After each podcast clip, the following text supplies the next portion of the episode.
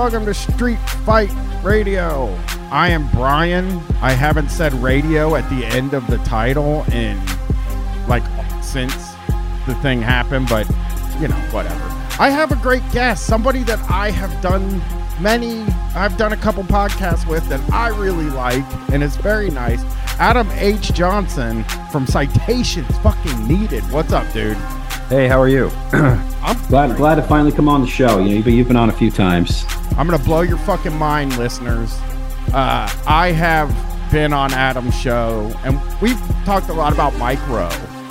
And uh, I, I, when you announce, uh, this is the thing that I, you announced you were doing something about Mike Rowe, and people harassed you to have me on the first time because we had been talking about it. No, no, no. That's not that's not what happened. Uh, I we never announced our topics ahead of time. We were researching it and it came upon your episode.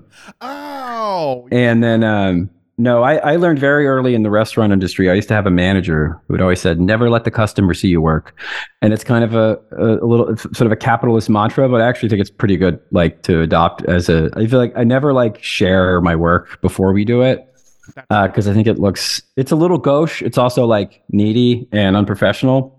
So I don't think we would have done that, but I do know that when we when we posted it, people were like, "Oh, you should you should oh you should have had." You know, I was like, he's like, he's the guest. Like, look at the episode.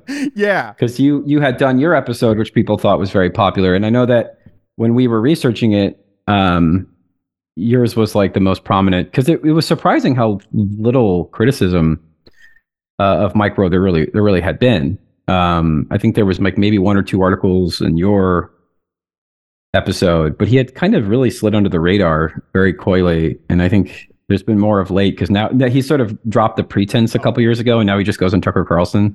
Yeah, he's a fucking he's way more of an asshole now. He's just an overt chud. Hey, real quick, you're a little quiet. I, I'm trying to turn up all my shit. I don't know if it's me. Let me. Uh, Is there any way? Is this any? Is there any way you could turn it turn it up on your end? I'm sorry. I um is this any better? No, I don't know why you're so quiet. It's not. Is it? Is it a moral failing on my part? Is there a Zoom thing? I can. I I don't know if I can turn it up more because it's like all. I think the I can turn up. the audio here. But if you can Hmm. crank up, you can't crank up the sound on I did. I'm all. I'm cranked. what? I'm maximum What the heck is cranked. I'm a little confused. Yeah, I'm cranked Uh, all the way up. All right. Well, never mind then. Let's just uh roll with it. So anyway, uh, I wanted to. I've been wanting to have you on for a while, and I thought it would be extremely fucking funny to introduce you to another Forgive one me. of my guys. Yeah, another one of your guys. Yeah, yeah. Uh, so I uh, I I am doing you a favor and showing you somebody that we've been covering for a while now.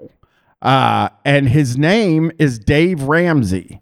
And Yes. you, told me when I DM'd you about this that you had never heard of him, which was shocking. No. because this guy is right up your fucking alley, dude. Yeah, for sure. I, I mean, I see that subsequently since I've looked him up. Um, very much, very much in my alley. I have to send you the article that we that we that we discovered him on where they talk about how he like carries a gun to the office and he's just a total fucking psycho. He's he is he is something. But uh I wanted to introduce you to to old Dave because I think he would be perfect for even I you could do an episode trust me he is the type of guy that What if uh, I did an episode and we didn't invite you on? We just had like a bizarro version of you. you should Um, invite me on because I would want to listen to it oh, fair enough. he's a personal finance uh one of those guys that is like a, a financer uh uh Right. finance like guy he talks about uh not like a finance guy i guess but like more of a guy that's like uh he talks about personal responsibility he talks about things like uh you know what Oh no, never mind. I thought I, he talks about things like uh, uh, credit card debt and stuff like that. He's not like a economist guy. He's more of one of those guys that gives advice. Like they used to, every local market used to have a radio show where a guy would give advice.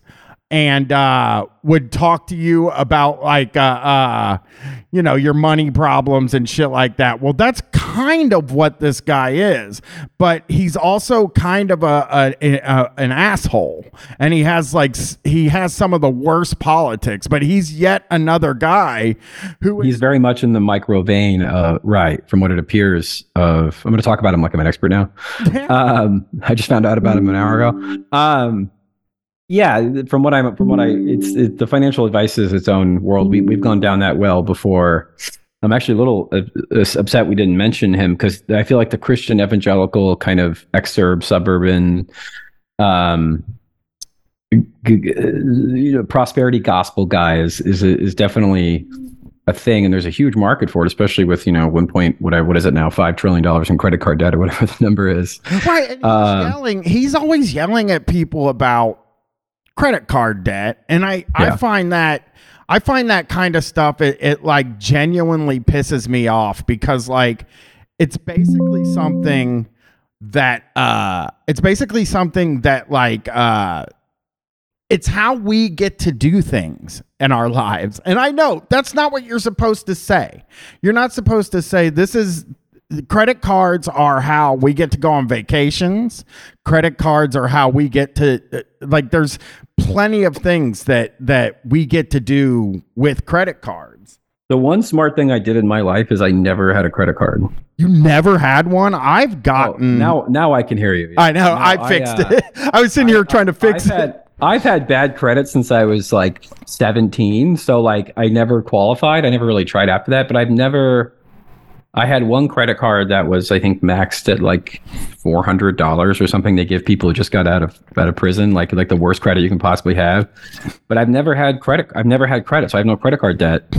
And um, I got to tell you, there were times in my life where I really wish I did have a credit card. Yeah, when you have, I guess when you have really bad credit at a very young age, like for various like degenerate student loans and such, and like well, little mini loans, not like a lot of them, but uh, it, it, I I kept applying it. I kept getting rejected. So I think I also had some medical debt. so um, it wasn't it wasn't due to any like kind of Puritan desire for for not spending about out of my means. I would have gladly taken it, you know, especially when I lived in New York and waited tables and bartended. But um, so anyway, no, I but I imagine that that's like a a very large market. I mean, empirically, it is. Yeah, and it's tough because like I understand the thing about uh um you know, I understand the thing about not uh, about living within your means and and stuff like that, but uh I also just you know my my sort of mantra on this show has always been kind of like well the working class deserve everything in in the world. So to me I'm like I, I think we deserve working class people deserve to go on vacation and they deserve to have nice clothes and things in their Yeah. house.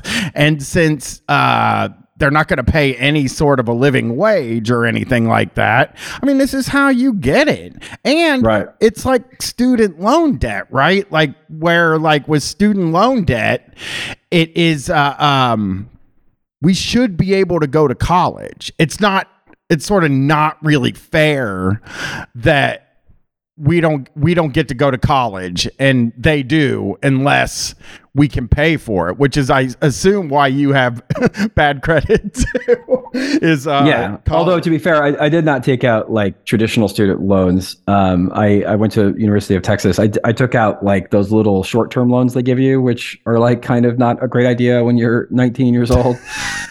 um, and I just like straight up never paid them. But um, uh, eventually, though, I guess after several years, it does go up your credit. But no, I, I you know I think I think that you know this again. Ramsey here seems to be following the same the same niche of. Uh, of Mike Rowe and a lot of like the right wing, the suit of Suze Orman, which I'm sure you know about. We could have our own conversation about, which is weird. She had like a show on PBS where you take a kind of real issue on a micro level, which is like personal finance, like something that every family deals with, regardless of who you are. Um, right? Whether you're a, a, a left wing podcast podcaster who you know rants out of his basement, or you have you know you work in the railroad industry, whatever it is, and then you sort of abstract it out into this kind of moral framework that becomes its own politics, where you project your own personal philosophies about you know prudence and delayed gratification and all these kind of high-minded ideals. You're going to kind of be um, you know kind of uh, uh, a beacon of austerity like like uh, you know Joseph II and if you're and everyone else should therefore be and then anyone else who takes out loans or gets in over their head with debt is uh, it's a subject of moral failing. And I, and I this is like what a lot of conservatives do right? They take things that are that are on a ma- micro level sensible and they macrotize them uh, and create this kind of this kind of cheesy um, uh, politics where if I'm in debt, it's because of some rapacious creditor or or medical problem. But when other people are in debt, it's because they they you know were going to the proverbial getting the proverbial T-bone steaks at at, at uh, Jewel Osco, right? Well, that is also what uh, what Dave Ramsey will tell you that you know he went bankrupt in his twenties, and then so he knows what it's like to sort of go bankrupt. And now he's you know Right. he he makes like eight figures or whatever and and Through the po- through the power of Christ, right? yeah and you're you're a, you should be able to do the same thing he did. But for me it's like well he got to go bankrupt first. Like like we can't even go bankrupt anymore. So they won't let you do it Oh yeah, that's true too. Yeah, no, this is this is a, you know I I, I very much uh, reject generations discourse, but I do think certain trends exist with the long generations in a pretty empirical way, and one of them one of them one of them of course is the is the cost of ed- education. Um, over time, it's you know in, from 1980 to 2015, it's it's increased by you know six seven hundred percent or whatever the number is. It's like somewhere in that ballpark. Um, so you get this life advice when it comes to debt. Uh, obviously, credit card debt's ballooned. Um, other things have gotten more expensive. Housing has gotten way more expensive, uh, not just in terms of buying, but in terms of renting. Um, certain certain things have gotten cheaper, like TVs, food, whatever. Yeah. Uh, but broadly speaking, shit's just more expensive, right? With with and wages have have not kept up remote uh, remotely. And then so, they so back in my day, I did this. You know, everyone's parents did this. We talked about this as well. And it's like, well, yeah, but the the the inputs were different. Um, Yes. Not to romanticize the past, because I also think there are things better today than there were then. But but in certain like key ways, things were just cheaper. Um, and then Yeah. they give you their their their bootstrap story. Um, you know, you see, you've heard this a lot with like criminality, where like back in the '70s, they'll be like, "Oh yeah, my buddies and I, we did this," or "We were so drunk and we got caught by a cop and he let us go." They'll tell these like ridiculous stories that like, "Oh, now you would be in prison for life." Like you, or shot Like- i've told uh, it was just a shenanigans back in the day, and it's like, well, now there's a surveillance state and you can't get away with that. I've told this story on the show a few times, but me and my friends, just for fun, would you know we'd we most of our day was just standing around smoking cigarettes and Yeah. weed and drugs or whatever, looking for it. But we would stand in this this cul-de-sac that we hung out in and smoke and you know horse around and stuff like that. And then when the if a cop came around the corner just on a patrol we would just take off running and jump a fence just just to get the cop out of the car to chase us. And it never occurred to me how privileged and how no, uh, totally. this isn't like that anymore that none of us got killed like none of us got shot none of us went to jail they were just like hey these kids are just fucking around um, you know you have to think if if if you're a black kid you'd probably go to Oh yeah, no, you'd be yeah. No, that is you know the word white privilege. I think it it it puts people off a lot, but like it's undeniable that there are certain circumstances where the course of one's life would have been radically different had they not been white. And I say that not to sort of try to be a self-flagellating ally, but I it's like just objectively true. I mean, whether it's you know getting drunk and getting arrested, or whether it's um, like one time I was in this, I, I was uh, God, where I was visiting. Uh, I don't know, some relative for Thanksgiving or something. I forget what it was. And I like got lost on the way home. And it was like a fairly nice neighborhood. And I was, it was one of those things where like, had you walked around, I think I may have been like 15 or 16. Had you walked around and gone the long way, it would have been like two miles. But if you just hopped this fence, you could have just cut right through. yeah And I was like hopping this fence in this suburban neighborhood to cut through to save myself some time. And there was these like two people talk like literally right out of I mean talking to a cop and I'm like hopping the fence and like they just look at me and wave. And I'm like, and I look back at that. I'm like, there's absolutely no way that if I wasn't white, that would have been how would have turned out that way. I mean, this is again a rather banal banal observation, but that's another one of those things that these kind of self-help guys do. Uh, you know, forget the kind of privilege of cheap college. There's the privilege of obviously oftentimes they're white. Um, and everything these sort of hardships they have, which are genuine hardships to some extent they just they're not how other people would experience those hardships either with different racial backgrounds or or kind of uh, generational uh, situations. And then they and then they get out of it and then they project and again mike does this all the fucking time. Anyone who's ever met a conservative they do this all the time. They always then they project their personal experiences. Well why can't everyone else do this? And it's like such a deeply um, such a deeply unempathetic way to view the world. Like if if if you if you like you know oh well there was you know 15 people in my platoon and five of us survived while st- storming the beaches of Normandy, so everyone else should storm Normandy. And it's like well you just got lucky. Like I mean yeah okay maybe you're maybe you have guile and intelligence and you're super scrappy, but also like why would you want other people to suffer? You fucking selfish prick. It's like I, I, you know, I talk about uh, when I was growing up. My parents had this attitude about how you treat kids. Like and and it was that you know kind of boomer attitude of of you know they don't know what they're doing. You got to tell them right. what to do. It's all about punishment and stuff yeah. like that. You got to you know you can't be your kid's friend. And uh you know that's how my parents did things and i ended up I mean, I guess I'm doing good now. You know, I'm a I'm right. a podcaster or whatever. But well, that's it, a shameful shameful profession. I, I tell my relatives I'm a drug dealer, but go ahead. It took me like almost 20 years to to figure out what I wanted to do and who I wanted to be and how I how I wanted to do it because I just I don't know. I I nobody ever, you know, met me where I was at as a teenager. Yeah, yeah. So I was a delinquent, yeah. and and so I, you know, I have my daughter. She's 18. She yeah. has great grades. She's being accepted into college with scholarships and stuff like that. Yeah. And I basically raised her like she's my friend. right. you know, I did all you know, the things they fine, say is wrong. It's know? a fine line. It's a fine line. I mean, you know, I, you know, I, uh, the way our fathers did it, I assume our fathers were similar in that way. My father um, I don't want to speak ill of, of of the dead here. He, you know, he they it was similar. It was similar growing up. I think from what you just described. Um, you know, we even get spankings, which is such a bizarre concept to me now, like that I would yeah. hit my kid. But that was normal, like because that's how his dad did it, and his dad did it before him, and so forth. Right? That was just the way you did it. Um, and like you don't want to be their friend. Now, now we're we're now veering into parenting advice. I've been a parent all of almost two years now, so I'm I'm now an expert. But I, you know, I struggle with that because a part of me is like, obviously, I don't want to be, you know, and my dad wasn't a total hard ass. He he was he was nice in certain ways, but he, you know, there was there was just a like you said, you're, they weren't they weren't your friend was definitely the rule. Um, yeah. but mine ended up. I'm like I'm like twenty percent that, eighty percent. Yeah, I want to I want to not be that. Well, you a know, lot of that there's a there's a part of that that I think has some merit. I think a lot of that changes as the kid grows up because yeah. you will I remember having all these things in my mind about how I would handle having a teenager.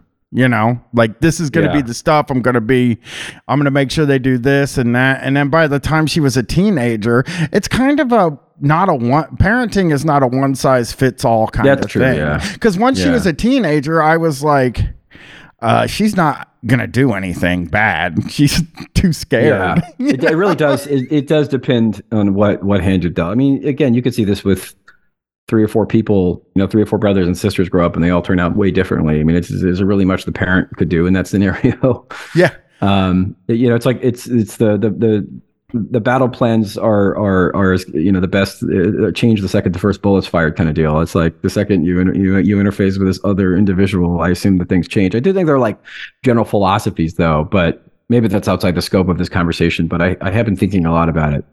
Uh, basically, your the general rule of thumb is like I'm going to do all the shit that my parents did that was good and take away all the bad stuff. Yeah, which is kind of which is a little hacky, but I mean, how else do you learn in life other than say, all right, this was good, this was good, this was good this at the time seemed bad, but was actually good. This at the time seemed good, but was actually bad. Um, I, I wanted to, to there. I wanted to be the guy that I I wanted to be the adult that I wish would have been in my life at the time. Like where it was like, what is it that you want to do? Can I follow? Can I help you facilitate whatever it is that you want to end up doing in your life? Like that's Yeah, I I that's would what I wanted. In, know? defense of my in defense of my old man, he he actually was kind of supportive of all the the the sort of flighty creative ideas I had. See, mine, Um, mine. In me, I, I I tell this story sometimes. to a, to a point. I told my dad I wanted to be a singer in a metal band, and I I Yeah. couldn't I couldn't play an instrument or anything. And he said, "Well, you know what you should do is get a you should go to school to be a sound technician." Oh yeah, no. And I was like, "That's think- yeah. the same thing as being a singer not- in a metal not- band." That's not very romantic. Yeah, I think it was. Uh, I think it was. Um, I think my, my, my stepmom was the was was that person. Was Yeah. the- was the yeah. So- Um, my dad my dad was not, but So first, before we get into playing what I'm going to play for you, which beautiful title by the way, should I pay my employees a living wage? and li- living wages in scare quotes. and Da- this is from Dave's site. I, I think a lot of times I, you know, I always make sure when we do stuff like this that like I am sharing what Dave Ramsey is sharing, not Right. some out of context because that's what they always say right you took it out of context it doesn't you know you you can't do that well that's like what I I I am not doing that. I am playing the full clip. It's six minutes and twenty seconds of a clip that that Dave Ramsey played, and obviously we can stop it. But let's see what Dave Ramsey thinks about paying a living wage. Today's question comes from Thomas in Missouri. As a Christian, I feel like I have a duty to take care of my employees. I have a small business with nine employees. They currently make minimum wage. If I were to raise their wages to a living wage, then my profit margin would decrease. This Okay, I want to stop it right there because they just said the like sort of they just said Marx they just talked about Marxist theory there. That's a true, they way. Incidentally, yeah, on accident, they were like on accident. what they attributed communism to uh, Jesus. But hey, if that's what we got to do to get these people to feel this way, then I'm fucking down with it. You know, we'll tell Sure. them, we'll tell them Stalin was, or, or yeah, Stalin was like a, a Peter or somebody in the Bible. I don't know. So I like that they they accidentally hit, they accidentally hit something that we all talk about constantly here. This is a business I worked really hard at for so many years. I think God would want me to benefit from my hard work now. What should I do? Uh, okay. this is an onion here, Dave. Um, I think you should pay your employees a minimum living wage. You know, like Uh, that's right, the answer. to the to, to the extent you're not not solvent, it would seem like the the, the Christian thing to do, right? I mean, they, they always cry poverty, but I I mean, how many how many this guy this guy definitely reeks of someone who took his uh his Land Rover to the January 6th riot, right? Like all all these guys plead poverty and they got like eight Burger King franchises, but yeah, this guy doesn't even seem the thing that I think would I would find frustrated about I find frustrating about this is I don't even feel like this guy's crying poverty. Actually, he is he is well, he's saying- crying he's not rich enough. Yes. Yeah, he's not rich Yeah. enough. His his neighbor just got the new, you know, BMW, whatever, and he he needs to keep up with him. This is yeah, this is his this because he works hard and he deserves the fruits of his labor. This is part of the prosperity gospel, which is basically rationalized sociopathy, but yeah. it, number one, um, businesses deal with this all the time. And Yeah, no when shit. They, when they raise wages, uh, they have a decision to make. Do you want your profit margin to stay the same? And so, if so, then you have to raise your costs, and you have to weigh that with the marketplace and what your customers will or will not pay. And this is the this is the dance that a lot of small business people have to deal with, and have uh, had to deal with it and have been hurt from it. So. Um, I don't think it's a choice here between God wants you to benefit from your hard work now and uh, you know not doing what you want to do, which is pay your employees more. I think you can do both, but you're going to have to um, square raising some uh, prices or cutting costs in other areas. If So this guy is the co-host. Mm. And that's not like the if if I had to pick a conservative answer for this question, yeah, that, that it could be worse. Yeah, way worse, and it will Yeah. be worse. I promise. It's about to All be worse. hold on, hold on to your hats, kids. It's gonna get worse. Get ready for Dave to pop it. Oh, here comes Dave. I can't. Well, I can't wait to hear if that's this. even an option. This is hard to answer. I want to say that everything I just said is very difficult to answer that via a static question So we can't easy to answer a lot of questions. Uh, Excuse me, ask more questions. Yeah, the buzzword that's the problem in this is living wage. And who determines that? Yeah. Well, I can. T- well, whether you can live is a kind of objective thing, but fair enough. I mean, th- there are there are economists who have determined what a living wage means. But moving on, yeah, you can. who's to who's to say what is what is uh, the ability to eat, pay for diapers and rent and food? Who's to, this is all these are just words. Who knows what living even means? Nobody Yeah, even really. really. knows what living means. Yeah, recent a recent survey of, of Kroger employees in three states uh, found that 14 percent, one in seven workers were um, uh, had had experienced homelessness in the previous year. So I would say whatever the number is above that would Yes. be the that would if that number was zero percent, they would they uh, maybe that would be a criteria for living versus uh, surviving and barely you know hanging on for dear life. But uh, I can't wait to hear what this fucking dipshit says. You're fucking totally right about like the whole thing where he's like that there are economists that if you pay attention to this type of stuff, which believe me, I don't, and I assume none of Dave Ramsey's listeners, most of them don't pay attention to, but there are economists who have said what the wage should I mean, these be. are these are the core constituency of the Republican Party, which is quote unquote small business owners, which can vary from guy who owns you know taco truck, uh, you know immigrant who owns taco truck in the corner to like guy who owns 17 Toyota dealerships. I mean, they all call themselves small business owners, which again Yeah. we've also discussed. But it doesn't mean I'll tell you who anything. determines it. Me. Right. That's my point. Not Yeah, what I'm culture the is saying. No, or- I'm the employer. Here's Yeah. the thing. Okay, if I pay twelve dollars an hour, Mm-hmm. or if I pay whatever you want to, whatever minimum wage is in your area, okay, and um, a guy comes in and you do a budget on the guy, and he has five kids. Yeah. And uh, he needs ninety thousand dollars a year to pay his bills and feed his kids. Um, I can't, as a Christian, hire him So there is the answer. good. there's more here. I promise there's more here, but that's the As- fucking answer. As as a Christian, followed by an incredibly uh, demonic statement. as a Christian, I'm afraid I would have to tell him to eat shit and die. I'm afraid if he says he needs money, he, he if he needs ninety thousand dollars a year, then I'm definitely not gonna hire him. Even though, For the record, this is a, this is a very good. reason. this is why we have a minimum wage. There, there literally wasn't a minimum wage. It, there, we would have Christian pastors explaining why there should be legalized slavery. I mean, this pretty much, which is of course what you had for a very long time. But um, yeah, the, the minimum wage needs to be higher because this is pretty much the uh, the average uh, Republican small business owner guy who's who's like clearly. I'm not going to eat into my margins, so I need to offer the bare minimum uh, I can to get someone. And then when they when I get them to complain how what bad workers they are because they're barely surviving and uh, and they don't have any respect for me because I've I've grinded them to the to the to the nub. yes, here's for that job because I can't pay him $90,000 to do that job. And $90,000 for him is a living wage mm-hmm.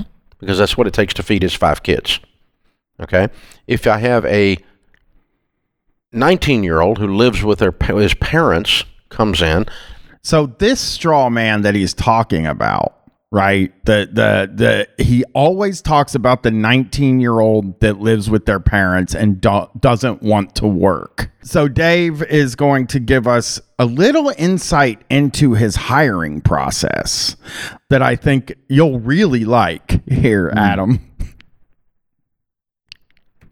Oh fuck, I hit that's a flub for everybody. and is looking for part-time work and um, any money he makes is going in his pocket because he has basically no personal overhead and $12 an hour is what i can afford as the employer then that is his living wage.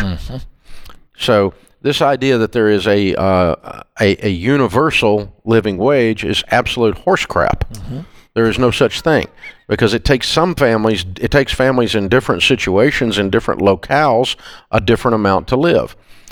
That's almost kind of right, but I don't think they're when you say when you said about the economists, like I think they put take that into account. Well, also the, the, there's a myth that low wage workers are 19 year olds who live in their parents' basement, smoke weed all day, and that's not true. The majority of low wage workers have children and are above the age of 35. Well, yeah, and teenage. I've this is a said myth. this. This is a myth people have been telling themselves for decades because it makes them feel better because it's like, oh, it's basically an internship.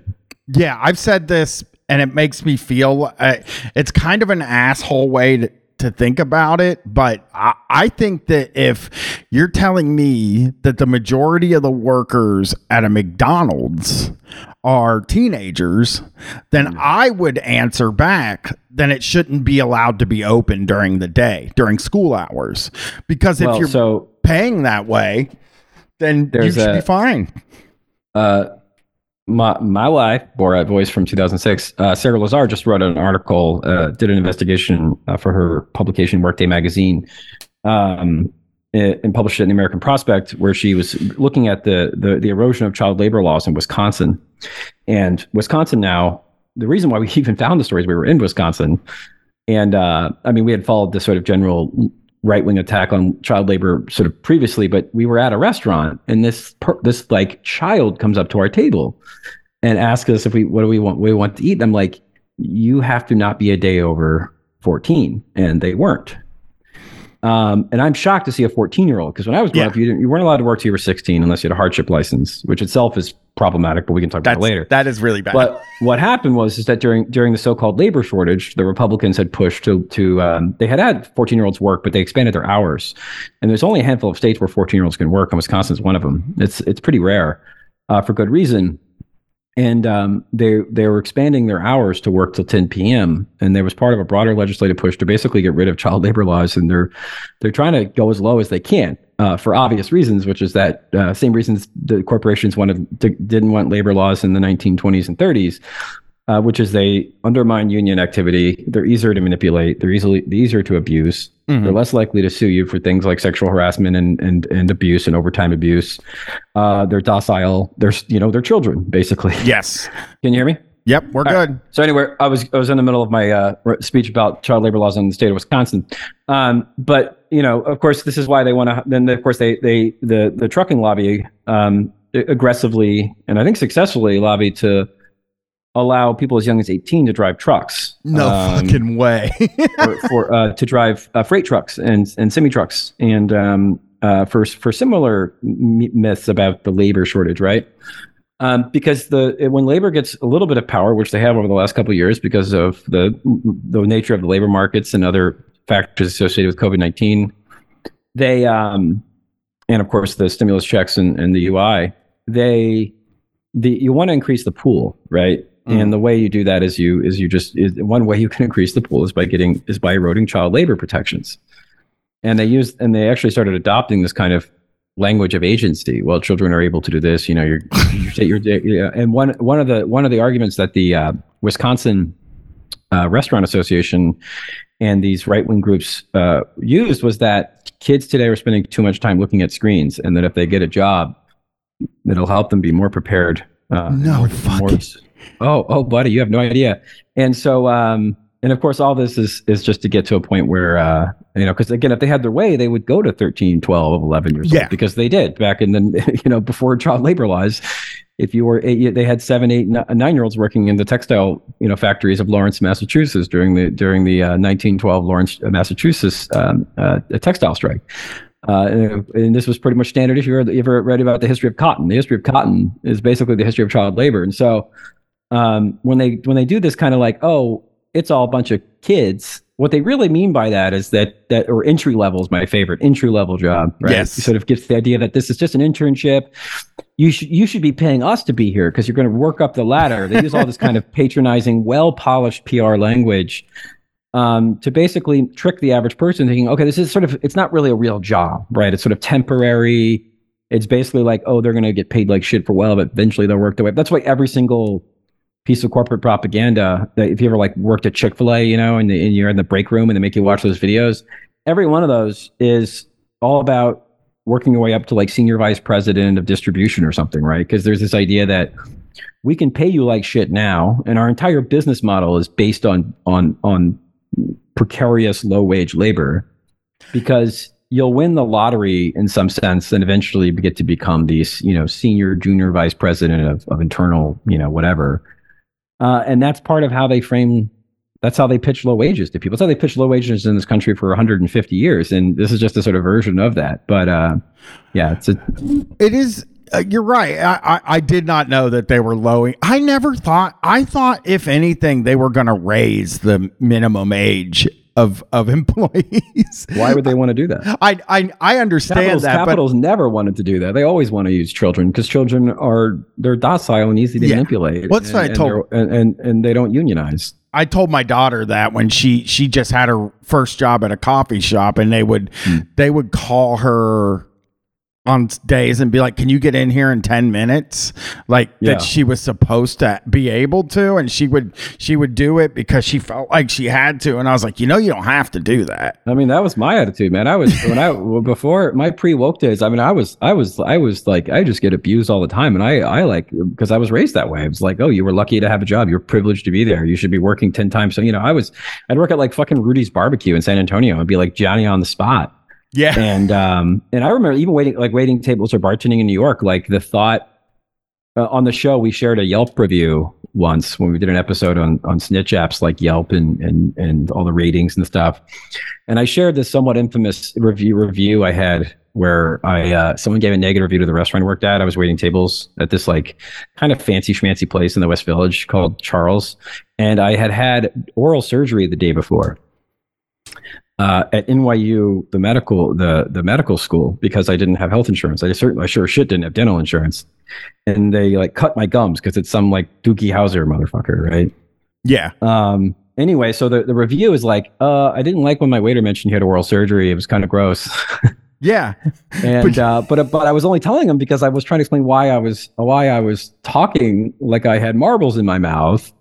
And then like I looked back at that review, like I don't know, on the show, and then we were kind of laughing about it. And I was like, you know, at the time, I like never would have even thought like the idea that I should have had paid sick leave, like never even would have occurred to me. Yeah, Like, it- absolutely. It's, it's not. It's not only. It's not that I was like like the idea that waiters would have predictable schedules or paid sick leave or God forbid health insurance or God forbid dental insurance. Like, would have if you had explained that to me in 2008, I would have. It would have been like you were speaking uh, Klingon. I, I would have. I, I would have. Not, I could not even have wrapped my head around that concept. and of course, now they actually you do have paid sick leave in New York. You know, terms and conditions apply, but um, it just shows you like just how much I was conditioned into that mindset of like this is just the way of the world. yeah, and, and, people- so many people in my generation were. people don't i don't think people still think it's i i really think if you talk to 10 people and you could even say 10 democrats right like i i honestly don't think that people even know that you could have a business you could work as a barista and like not have to uh uh and like have a uh, a reliable schedule there are like places where laws Yeah. have been floated to have like predictable reliable scheduling and like i think fucking you know 9 out of those 10 people wouldn't even know cuz i didn't even hear about it That's until true. i started I would doing say this I, uh, people are more aware now than they were when we were like 20 years ago. I, it is. th- This is what all these old men are bitching about all the time when they talk about like woke millennials. I mean, really. I mean, it's not just. It's not you know they go on about the pronouns and the this and the sensitive and the participation trophy and all that bullshit. But really, I, I guarantee you, a lot of it is like they interface with young workers and and you see this a lot. They bitch about it on Twitter, especially during the two- 2021 when they were like, "Oh, this guy at Wendy's gave me a dirty look." Like just the other day, um, uh, gosh, what's his name? Um, what he wrote up in up in the air. He was on Twitter. I forget his name. Um, he now writes with Matt Taibbi, and he was like, he's like, I looked, you know, I looked at my server. I I t- talked to my server the other day, and they looked at me with like disgust and contempt, and that was not a ca- not the case a couple years ago. Yes, it Um, was. And then, and, yeah, well, the the point is like the workers have gotten sort of mouthy is sort of the the, Uh-huh. the undercurrent of so many of these kind of post COVID quote unquote post COVID criticisms that they're like labor's too strong. The guy at Nando's Chicken sort of told me to use the app and told me to fuck off. Wendy's guy was a little mean to me, and there's the sense that like oh they're they're kind of uppity. They're not as they're not as docile and as and as obsequious as they were prior to the to the pandemic. Um, and obviously, I think some of that does dovetail with increased political awareness, increased unionization at wage jobs. Um, and that is and that is that just pisses off these people. I mean, this is this is like this Well- is the thing that I think animates so much reaction to like the youngins is that they're just not they they, they say this all the time. They say this all the time on LinkedIn and like right wing circles and business media. CNBC is like these workers come and they just they're they you know they what's that line from Jerry Maguire when he's like he's like I want a guy who's six four prototypical typical wide receiver, not someone who's five eleven and bitches in the locker room. Like it, it's just you know they, they everyone bitches in the locker room as they should, and Yeah. uh, and they get fucking mad about it. And it's just that was not the case I think as as often. I mean, again, I know that this is not a universal thing, but it's it seems like it's it, they they they view it in this kind of existential ter- these existential terms which is one of the reasons why so many people are lobbying to lower child labor laws to, to 15 14 years old and a guarantee damn to you if they could they would go as low as 13 or 12 Oh yeah. um, because they want people who who haven't been exposed to liberal arts degrees and marxism and Right. all that you know horrible stuff the reason I uh, so he's about to say something. This is the reason I wanted to play this for you because there's a line that comes up here in a minute that is just it's great. Oh, fucking I keep hitting the wrong uh, the okay, here we go. It takes a family of four more to live in Manhattan than it does in Nashville. So the living wage would be Nashville's different for a family of four or a family of one or a family of 14.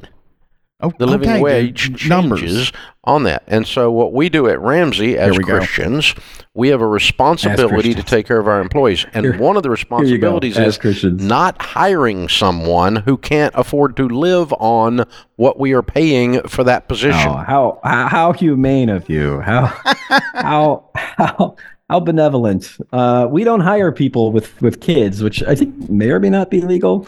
Uh, I think there's laws against that. I think you can't hire people based on. I know marital status you can't because that's how they would always. That by the way, that's the same justification they'd always use for paying women less for decades. Oh well, they don't support a family.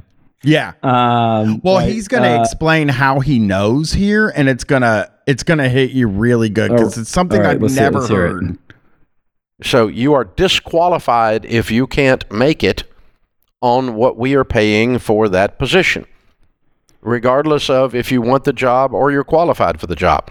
We will run a budget with you because we care about you, and it is our responsibility once you are here to make sure you are cared for.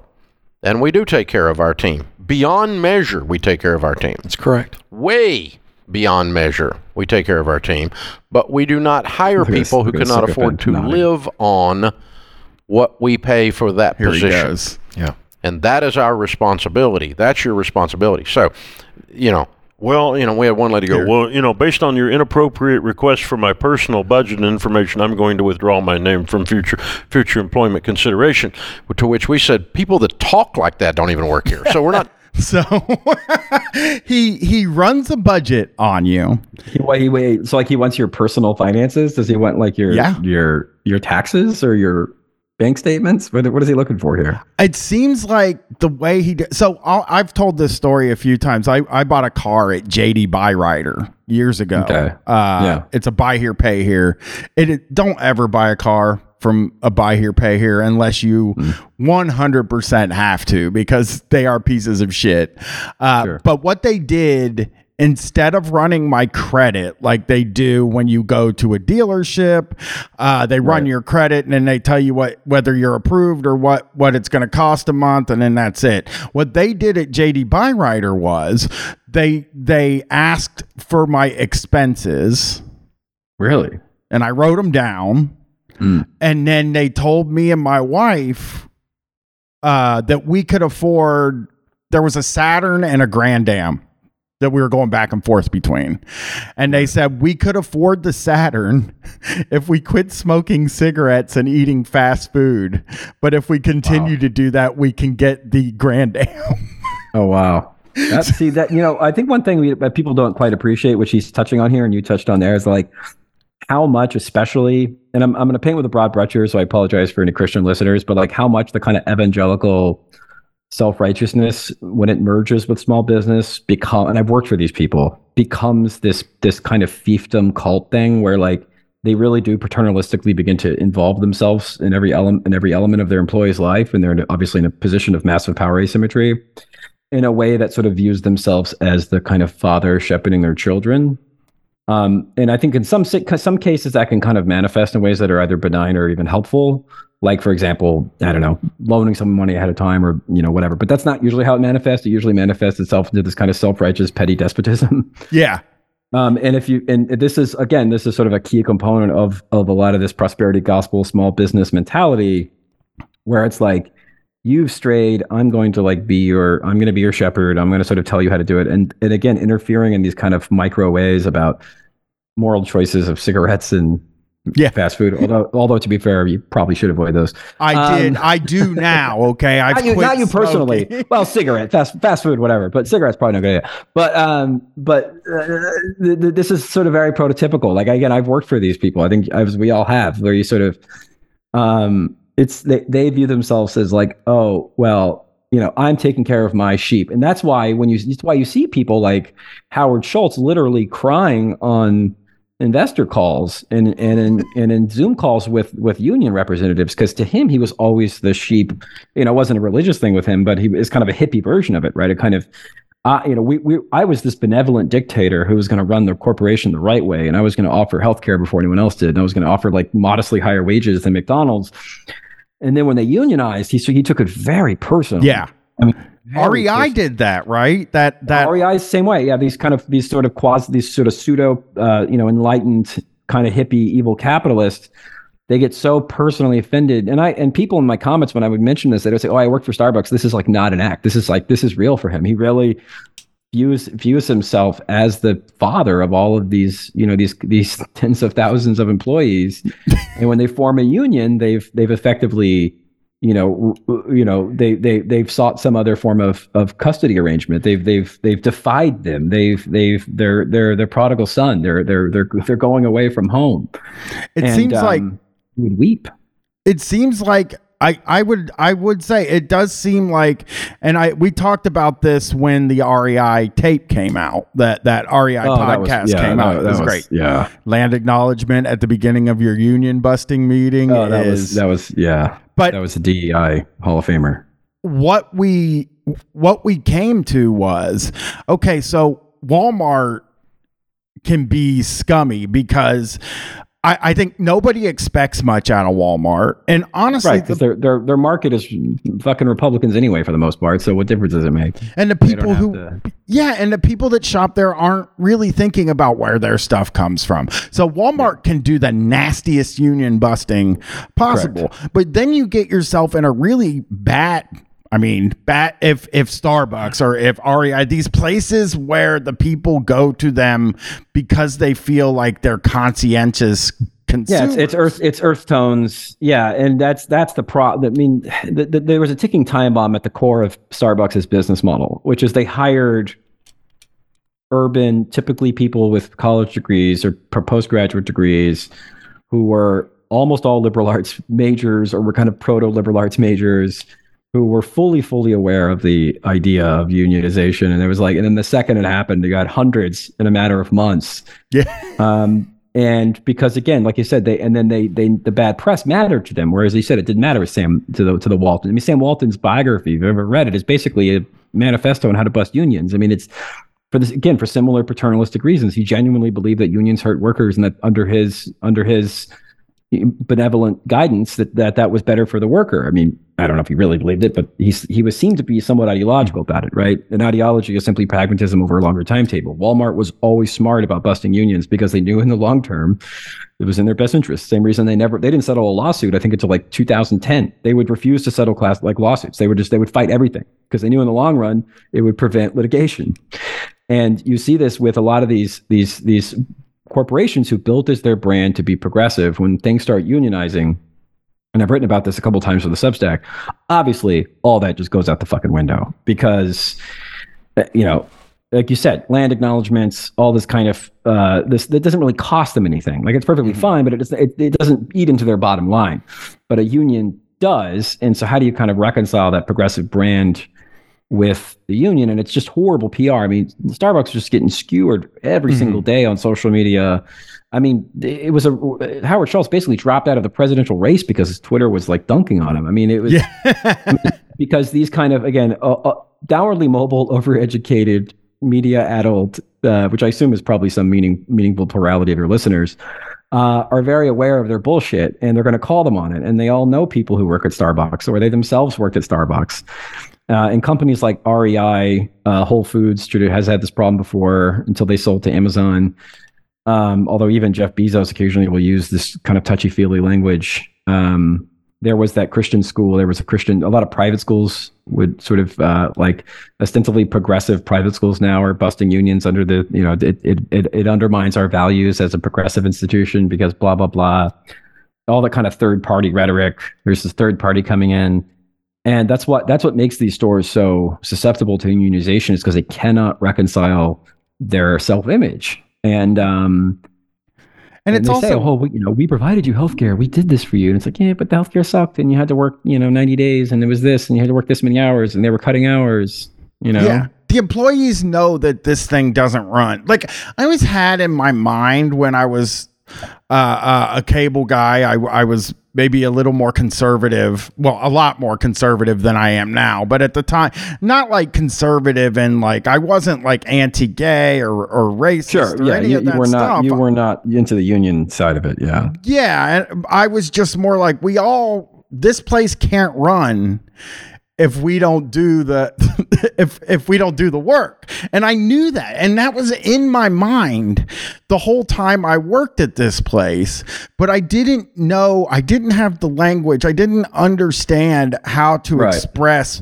what I was thinking at the time. I mean, you even think about that when you're in, in in high school at times something happens and you get pissed off at the teachers and then you're like we could walk out, you know, if we all get Yeah. together and walk out, we could walk out and and then Intuitively, people understand the idea of unionization, right? On Yeah, but- intuitive level. but we're told something totally different about what the union is because when you look at this Dave Ramsey clip where he says I This asked man, this man's, this man's employees need to unionize like yesterday. I know. that's I- like that's I what I've he- gotten from this. he's brought guns to work and shit Yeah, and like he's that's that guy. he's fucking nuts he was the really the first person to do a big event in 2020 with Right. after covid he he had a Sure. big christmas party with a with Tri- all of his trigger the lips. employees there Yeah. yeah. Yeah. So he, a guy like this can ask for, he does it in what's supposed to be a nice way. Hey, I want to see your budget to see if you can afford to work here. Instead of being like, well, you seem like you need something. Here's what I can pay you. You can, you can, you know, take it or leave it, which is also not the best Oh, way to do it's it. The, it's the psycho petty fiefdom of the small business owner. It, I'm telling you, man. Like I know these people. I've worked with them. It is a it is a pathology. It's a self image. It's the idea. I mean, this is what pillar of the community means, right? It's like uh, a sensibly respectable businessman who owns you know owns a bass boat and two you know four cars, and he's gonna he's gonna provide his pastoral care to his flock. I mean, and it does feel like super intrusive and weird and creepy in many ways. it feels semi I don't know. Like it feels illegal to ask for your budget in a you know, way may when I be. I, I'd be it. I'd be curious to hear from a from a from a, a labor lawyer. I, I don't know. It seems like it's in the in the it has the vibes of illegal. I, I, mean, don't know if it is. I think no, because they can do a credit check on you and not Right. hire you. Because that's Well, something. credit checks theoretically credit checks are at least theoretically less invasive. They're they're an outcome based thing versus like looking at you know whether or not you spend hundred dollars on on on on Virginia Slims that that month. Yeah, yeah. I remember that guy telling me you can get the you can get the Saturn or you can get the Grand Am, and I was just like, I'll take the Grand Am because I ain't You know, quitting if his- smoking. Yeah, I was about to say if it, if his model is predicated on lending things to people based on them quitting smoking, that doesn't seem like a very profitable model. especially Um, yeah at a at a at a buy here pay here uh sort of uh franchise they also though the other thing about jd byrider is uh i was with my wife and daughter Hmm. and they separated me from them and they put me in a very small room Were they interrogating you? they put Think me in front of a seeing if videotape If your stories match up? Oh, okay. they put me in front of a videotape that I had to watch that was sort of my contract where where the person and obviously it's the same thing when when you go to your benefits meetings and stuff like that for work it's like you know you should be paying attention to this Right. but you can't do it you know but yeah Sure. they they put me in a room door was locked camera pointed at me and then watch this watch this video That's that sound that sounds nuts. it was it, i thought i again it's Is this like a cult situation? No, JD Byrider is just like a a national franchise of people. On the the the car I ended up getting was in Katrina, was in Hurricane Katrina. Well, yeah. Oh, that sounds like a. wow, I bet you. Not Bet you look so cool. Yeah, I know. I, uh, fell I, I, apart. I, I, even some national chains can have like weirdly evangelical. Like again, I mean, I worked for Chick Fil A, Domino's. I worked for Domino's. They would have weird, like at least they used to, it just um, seems so. like cultish Christianness. Yeah, it just seems nasty to me to say, "Let me see your budget," because Uh, yeah, it's pretty intrusive. It's absolutely none of your business. I mean, again, I know that there are other ways they can they can they can hike up your skirt, as it were, or look under the hood, but but it seems like your budget is pretty pretty invasive. yeah, let's hear. There's, there's only a little bit more left. Might as well All right, hear yeah. what he's got to say, and then we get out of here. All right. And I go, doing, you know, it's great. See ya, goodbye. You know, don't let the door hit you in the butt. You know, it's good. You know, we don't need you. And but you know, but the reason for the inappropriate request of the you know, the personal information is to protect you from you. Because some people will take a job that they can't afford to live on the income. Well, no shit. It's dude. not. It's not that they're desperate and they just need a job, right? like people, people are clearly this is not like this is the best option they have, or they wouldn't be there, dumbass. Yeah, it's fucking nuts. It's so fucking crazy what he just said. That he was like, people are, if you can't afford to work here, I'm not going to hire you. And it's like, I need money. Like, it doesn't matter what I can afford. I want Right. fucking money. That's what. Yeah. uh, right now, I have zero dollars, and I need like more than zero. And you're you're you're here talking to me, so I'm going to give you my best because then I could also use if you say yes, I can use that job to parlay a better job because I don't Yeah. plan on being here that long. Because Well- that's exactly what you would do with me. Well, here's here's the thing. Uh, so that was Dave. I, I wanted to introduce you to Dave, and and you have a hard out, so we gotta fin- we gotta wrap it up. Yeah, I, I, gotta, want I gotta pick up the kiddo. Yeah. I want to tell you before we hang up here. Yeah. Uh, also, something. Have you ever covered on citations needed payday advance places? Uh, no, there's not really much of a media angle though. I bet I, I uh, That's we, true. We strictly That's we true. strictly speak to media criticism because once Well- we veer off that, we're we don't know what we're doing. You got to get Um, Dave. You got to get. I want you to. You should. Uh, I mean, we I- should. We're, we're we're overdue. We've done some of the self help stuff, but I think we're overdue for Christian prosperity gospel self help. That is Guy that like well, that is people. extremely in our wheelhouse.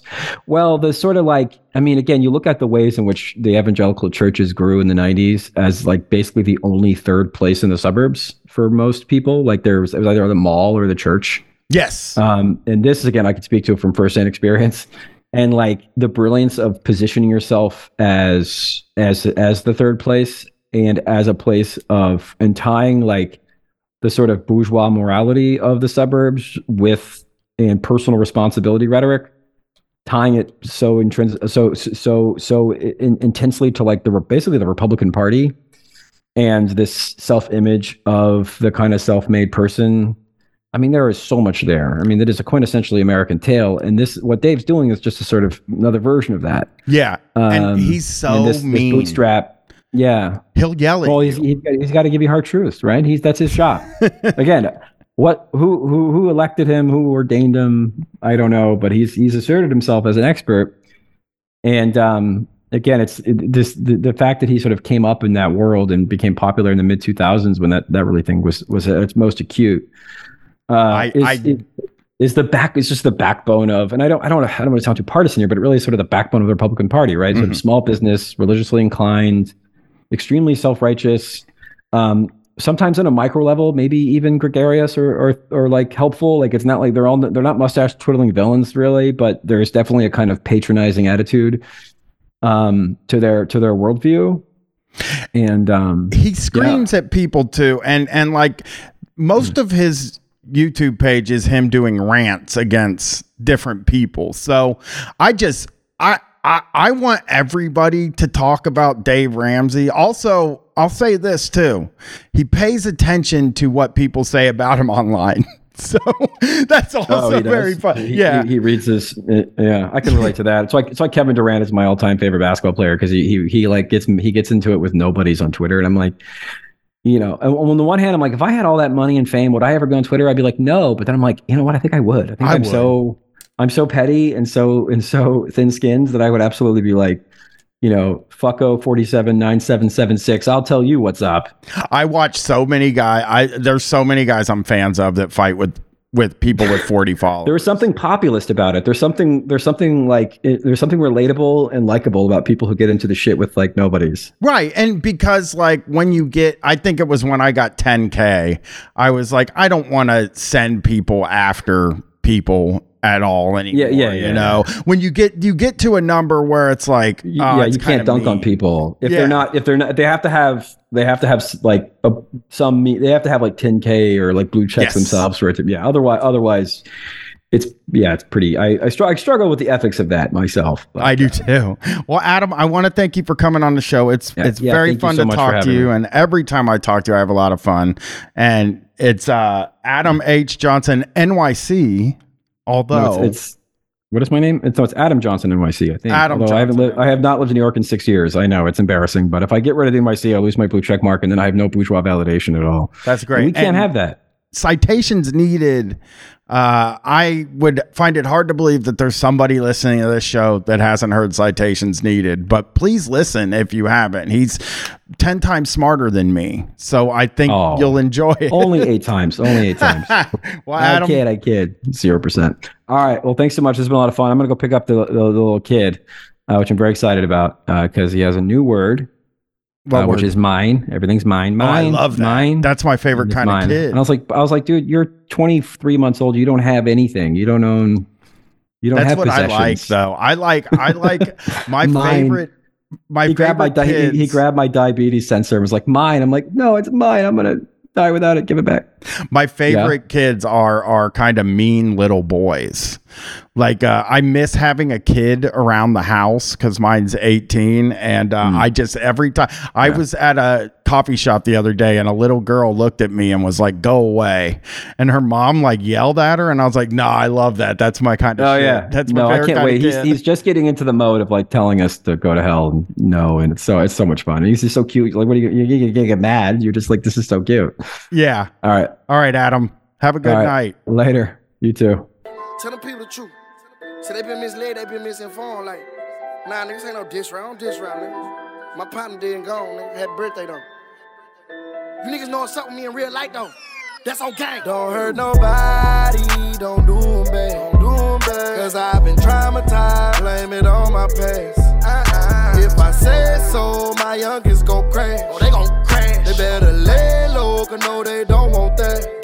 This is for my enemy, please don't tell on me. They heard about my background, got too much felony. For real, knowing I won't back down, that weapon stay on me. Uh-uh. And I'm yelling 219, that's my memory. Yeah, uh-uh. they don't wanna talk about the real shit. Go tell them people how them boys got hit up. How they do it? Gunfire slugging, I pull up with sticks, huh? What? And shoot something, this ain't no motherfucking stick up. It ain't clip take to the chopper, nigga, this the one. Lurking with 30, heard the op trying to get rid of us. You heard about a rapper sprinter in a crossfire? Yes, sir, I did. I heard that bitch got extra ripped up. Gang, just got out the phone with Mr. Hit that though. He uh. like chill, but I ain't trying to hear that shit no more. Nah, I don't see these boys, I'm on a different flow. Whack, whack something, then I'm gone, won't nobody know. All their partners got hit up, you better check the scope. I'm conniving late night, they won't tell us I won't. Rapping that nigga do a trick or something. But I put that little bitch in a figure four. Yeah. All on IG with that real rap. Scrolling down my timeline, I'm like, here you go. I know the niggas hear me through their stereo. I leave some bullet holes bigger than the Cheerio. They was on my dick about a year ago. Believe in God, little nigga, I don't fear a soul. Going ask them niggas what I do to them. I make it hard for them everywhere they go. Yeah. Don't hurt nobody, don't do do 'em bad. Don't do 'em bad. Cause I've been traumatized, blame it on my past. Uh-uh. If I say so, my youngest gon' crash. Oh, they gon' crash. They better lay low, cause no, they don't want that. This is for my enemy, please don't tell on me. Uh-uh. Heard about my background, got too much felony. For real, knowing I won't back down, that weapon stay on me. And I'm yelling 219, that's my memory. Yeah. Every one of these niggas coming to get them, hit them up in the rental. My gorilla not gonna say a thing. What? Talking about slinging it out, I'm moving lane to lane. For real. Calico eat up a nigga like some raisin cane. I fell in love with my hitter, gotta go pick 'em. It's a lot of these niggas, I'm finna stop 'em, this what I've been thinking. Couple killers in my circle, know they occupation. We be down there black, it's an abomination. Pretty little chopper, gotta be gold, fam. Yeah. Hanging out the window when I roll it down. You think I got class from a stripper, nigga? The way my young niggas swing their pole around. Bitch, I'm Osama El Chapo. And they know to lay low when the bro in town. Here where I go, they know it's going down. Couple sticks stuck to me when I'm rolling around.